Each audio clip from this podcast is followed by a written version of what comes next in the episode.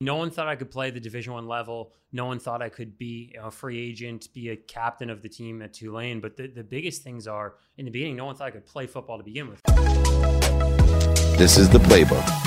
I have one of my alumni here, one of the most famous alumni of the Tulane University in New Orleans, Aaron Golub. Welcome to the playbook. Dave, super thankful I'm here today. Really excited to go into this with you. Yeah, me too, because you sit in a space that are a lot of obviously my guests, entrepreneur, speaker, everyone's yawning, podcaster, yawn. But what really excites me about you, besides going to Tulane, is you did something that I wish I could have done at Tulane. I did it at Occidental College. You were a Division One football player, which may not sound that incredible or unique here on the playbook because we've had Hall of Famers, as you know. But what makes you so unique is you're the first Division One legally blind football player. Yeah. And that's a pretty special feat because since I've been five years old, I wanted to be a professional football player. Since I've been five years old, I carried a football with me wherever I went. Since I was five years old, I dreamed of playing football. And I still will tell you, one of the top three loves of my life is football. And so when I see someone that not only lives in the extra mile, but lives in the empty mile. You had to live in the extra mile every day to compete without being able to see in a game yeah. like football, let alone at the level of Division One. Um, at what age did you fall in love with football? Yeah, so I started playing football in seventh grade. So probably around twelve is really when I dove into it, and you know, I tried every other sport under the sun before that. Nothing really stuck. Nothing worked out, and just figured why not give it a shot. And you know, what were some of the challenges that you faced when you were younger with what I call the entrepreneurial uh, interference of people laughing at you, making fun of you, telling you you can't do something? I always say the only thing that should die in your life, Aaron, is limitations, and you're living proof of allowing that to die. What were some of those limitations that people put upon you? Yeah, I mean, no one thought I could play the Division One level. No one thought I could be a free agent, be a captain of the team at Tulane. But the, the biggest things are in the beginning, no one thought I could play football to begin with, could play in high school. And for me, I knew I couldn't be a quarterback, knew I couldn't be a receiver. That wasn't, you know, in the questions, in in the cards. But for me, it was let's be an offense and defensive lineman to start. Did that, wasn't very good, wasn't very big. Third string junior varsity athlete my sophomore year one to make a shift, one to make a change in my life, in my environment, everything around me. And I found long snapping. And I realized that with this unique, with this niche position, if I got good enough at it, then I might have that opportunity to basically show everyone what I could do. No one thought I could do it, but it was the belief that I had in myself to put in those long hours, those early mornings, those late nights to figure out how do I get good enough at this to make my dreams happen. And I always say that what I learned on the football field made me who I am outside of the football field. I went to a great college. I went to a great law school, Tulane University, by the way. Uh, and I uh, will tell you that as great as those schools were, what I learned to be successful happened on the football field to me. Now, I wasn't blind, but I was not talented. so um, I had to learn what it was like to enjoy the consistent, persistent pursuit of my potential without worrying about other people's potential.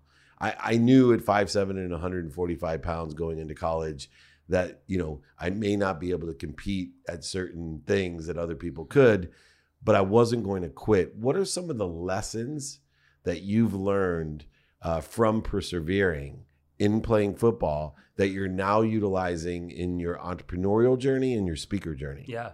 You know, the biggest one is that things in life happen for you and not to you. I'm so thankful and so grateful that I was born legally blind.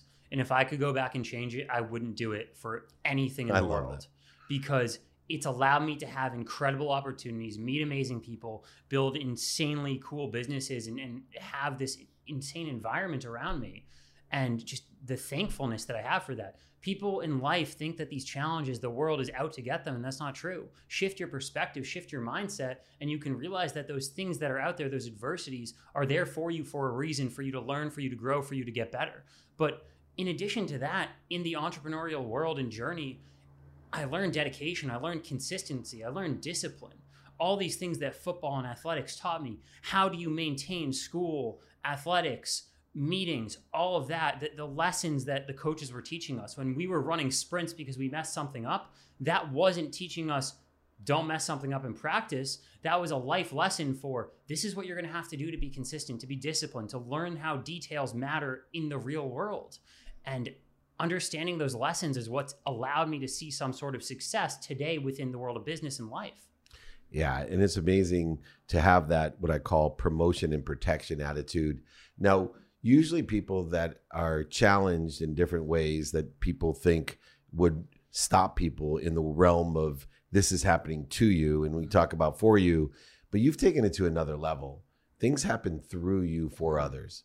Your main purpose or mission in life is to give back and to elevate others with the lessons that you've learned. Um, where and when has faith come into play with and what I mean by faith, you don't have to do religious or spiritual or yeah. you know. Um, it, to to me, faith is there's something bigger than me that is always protecting and promoting me. Even if I lost a hundred million dollars, yeah. you were born blind. I can list out every single great yeah. successful person that had something that other people say, well, the reason I'm not a millionaire is because, or the reason I couldn't play D1 football is because, and you are always being protected yeah. and promoted there's a faith that's involved yeah. there. When did that faith, you know, really rear its character in you? And how strong is that faith today?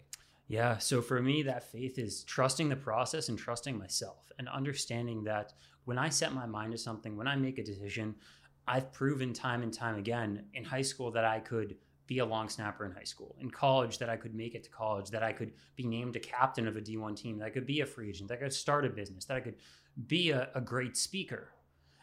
And trusting that faith and understanding that if I choose to do something, I know the outcome is there. The end is secure if you continue to work hard and put in that effort every single day. The thing that most people don't get, and, and what I would love to get across to people, is that when you take complete ownership of yourself and your actions, everything becomes clear. People wonder, like you said, why am I not a millionaire? Why am I not starting this business? Why, you know, maybe you're a speaker, maybe you want to start speaking at events. What are you actually doing every single day to get there? And they don't figure that out. And when you audit your time, when you audit your habits, when you audit your calendar, you realize what are you actually doing? to get to where you want to go. And when you take ownership of what you are doing, what you aren't doing, that's when the faith comes into play for me because I'm trusting that I do the things that I need to do. And because of that, I will get the results that other people won't get because I'm willing to do those things. Yeah. And what's so incredible is that will to clear the interference of what other people think. I always talk about not caring what other people think, but learning from what other think is an extraordinary thing. Now, a lot of people think that public speaking uh, is the most fearful thing you can do. Uh, it's listed up there if you look at the top 10 things that people are most afraid of. Yeah it's not even being a long snapper, which to me, I understand football so well. Even being able to see, I didn't want the pressure of a whole game riding on every play that I had because, as you know, if you hike over a quarterback as a long snapper or a kicker or a punter, the game's over, yeah. and it, the turnaround in points is extraordinary. I can't believe that people are more afraid of being a speaker than a long snapper, uh, but it's true. It's one of the greatest fears what were the fears that you had? Because obviously, being blind has nothing to do with speaking. In fact, it may make it easier in some respects. you don't have to see people's faces, uh, especially for. By the way, I just have to tell you, Aaron, I could see a huge advantage you have over me in a virtual speech because I think one of the most challenging things I have as a speaker is doing a virtual speak with just the administrator and I. So I'm speaking in front of 20,000 people virtually, and all I'm seeing is some lady doing her work while I'm trying to motivate and inspire. you don't have to see that. Um, but more importantly, what do you find the biggest fear of speaking was for you? So, you know, for me, I got thrown into speaking at a really young age. And today, I, I don't feel that. I get excited for events. Yeah, excitement, excitement get, and fear are the same, yeah. same energy. And and I think for me, it's channeling that into the excitement. But so for me, senior year of high school, when I committed to Tulane, I got a message from Good Morning America that they wanted to fly me into New York and interview me. So I went on Good Morning America with Michael Strahan, snapped him a football, talked, did all of that. It was great. But the night before, I was so scared. I was so fearful. I was 17 years old. I didn't know what to expect. I'd never done anything like this. But for me, I was put in an environment right then and there that was sink or swim right now. And I chose to figure it out. Doesn't mean I wasn't scared. I look back on that video and I think I did terrible. But I was also 17 years old. It was like it was national television. Of course I did fine for that that time frame, but I chose to swim. I chose to figure it out. And for me, that carries over today. I don't get fearful for events, but like you said, excitement and fear are so similar. And so when you have those emotions, I choose to lean into excitement, lean into that energy, and figure out how I can express that to everyone around me. You know, a lot of successful people, including Tom Brady, are driven by proving other people wrong. And for years, I've been driven by that. And I've luckily at 54 now shifted a paradigm of proving myself right and you seem like at a young age you really have a self-awareness so one thing i talk about a lot is in my opinion there's a difference between internal and external motivation and so external motivation is like you said people do things because they want to prove others wrong or prove others right that can get you motivated for a minute an hour a day you know if i go to the gym and i want to squat heavy weight I'm going to think of an external motivator that gets me mad, that gets me angry, whatever, to get me through that set that I don't want to do. Internal motivators are the things that get you the furthest in life. Tom Brady, he wasn't motivated by the fact that he got drafted so late in the draft, maybe to for a month to win the starting job or something, but you think 20 years later that's what he thought about winning Super Bowls? No. It's the internal motivators. He wants to do something because he wants to prove himself right. And that's what I do every single day. I do the things that I do because I want to prove myself right. I do not care what others' opinions are, what others think. And if they want to think something, that's their call, that's their judgment. It doesn't affect me or bother me. But every single thing that I do, every single task I take on is because I want to prove myself right. And, you know, obviously you're from Boston. So Tom Brady may be a hero of yours, as mm-hmm. so many in the New England area. Uh, but there's a big difference between heroes uh, like a Tom Brady and a mentor. And I know you believe not only in mentoring other people, but having mentors yourself. How important is it to not only be a mentor to others and give back like you do, but more importantly, have mentors even when you yeah. have success? It's so important. It's the only way you learn, you grow. I mean, I've paid a lot of money to learn from other people to get better to go to where they are. I've given up equity in projects that I'm doing. Now I know one thing we talked about. We have a very mutual connection. Brian Bogert, great guy. Breaking Beyond yep. with Brian Bogert, great friend and mentor of mine. We're working on something right now. I can't talk too much about yet. Or you'd have to kill me. but he remember, I mentor Brian Bogert, so I probably know what you're you, talking about. You you do know about it, I think actually. But and so um, I don't have to be killed. He, I'm not going to tell you. I'm under has, NDA. He has equity in what's going on because I value learning from him. I value growing with him. I value his expertise and his insights that I'm 25 years old. I've done well, but I mean, I have a lot to learn. I'm not nowhere near where someone like he is or someone like you are. And I would rather surround myself with those individuals. So in 15, 20, 25, 30 years, I'm at that point myself.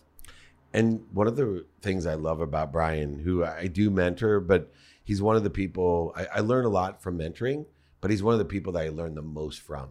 He has a can, uncanny ability of articulating things and uh, you know taking complex issues and making them so clear.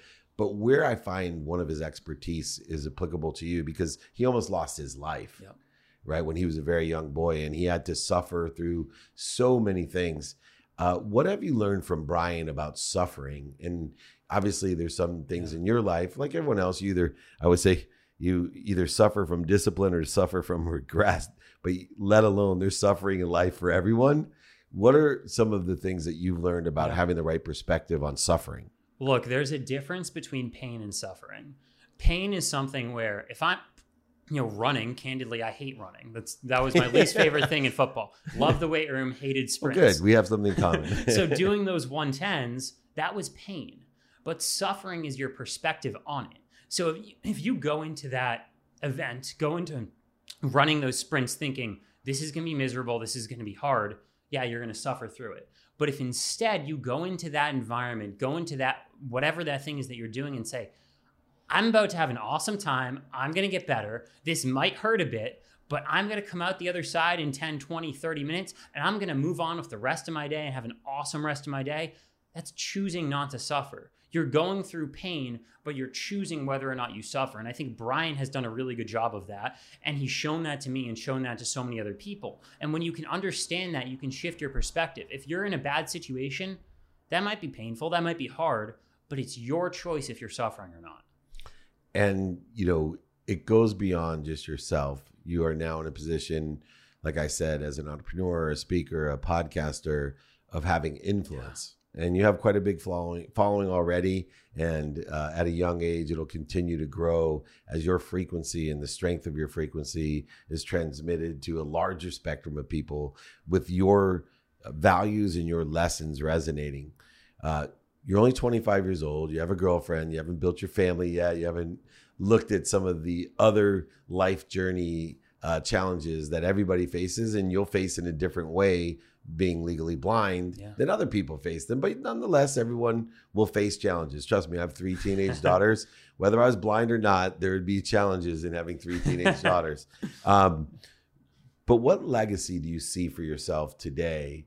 Uh, because you do have a different perspective. You have, you know, had greater experiences. You're blessed to yeah. have been promoted and protected because of yeah. a disability that you were born with.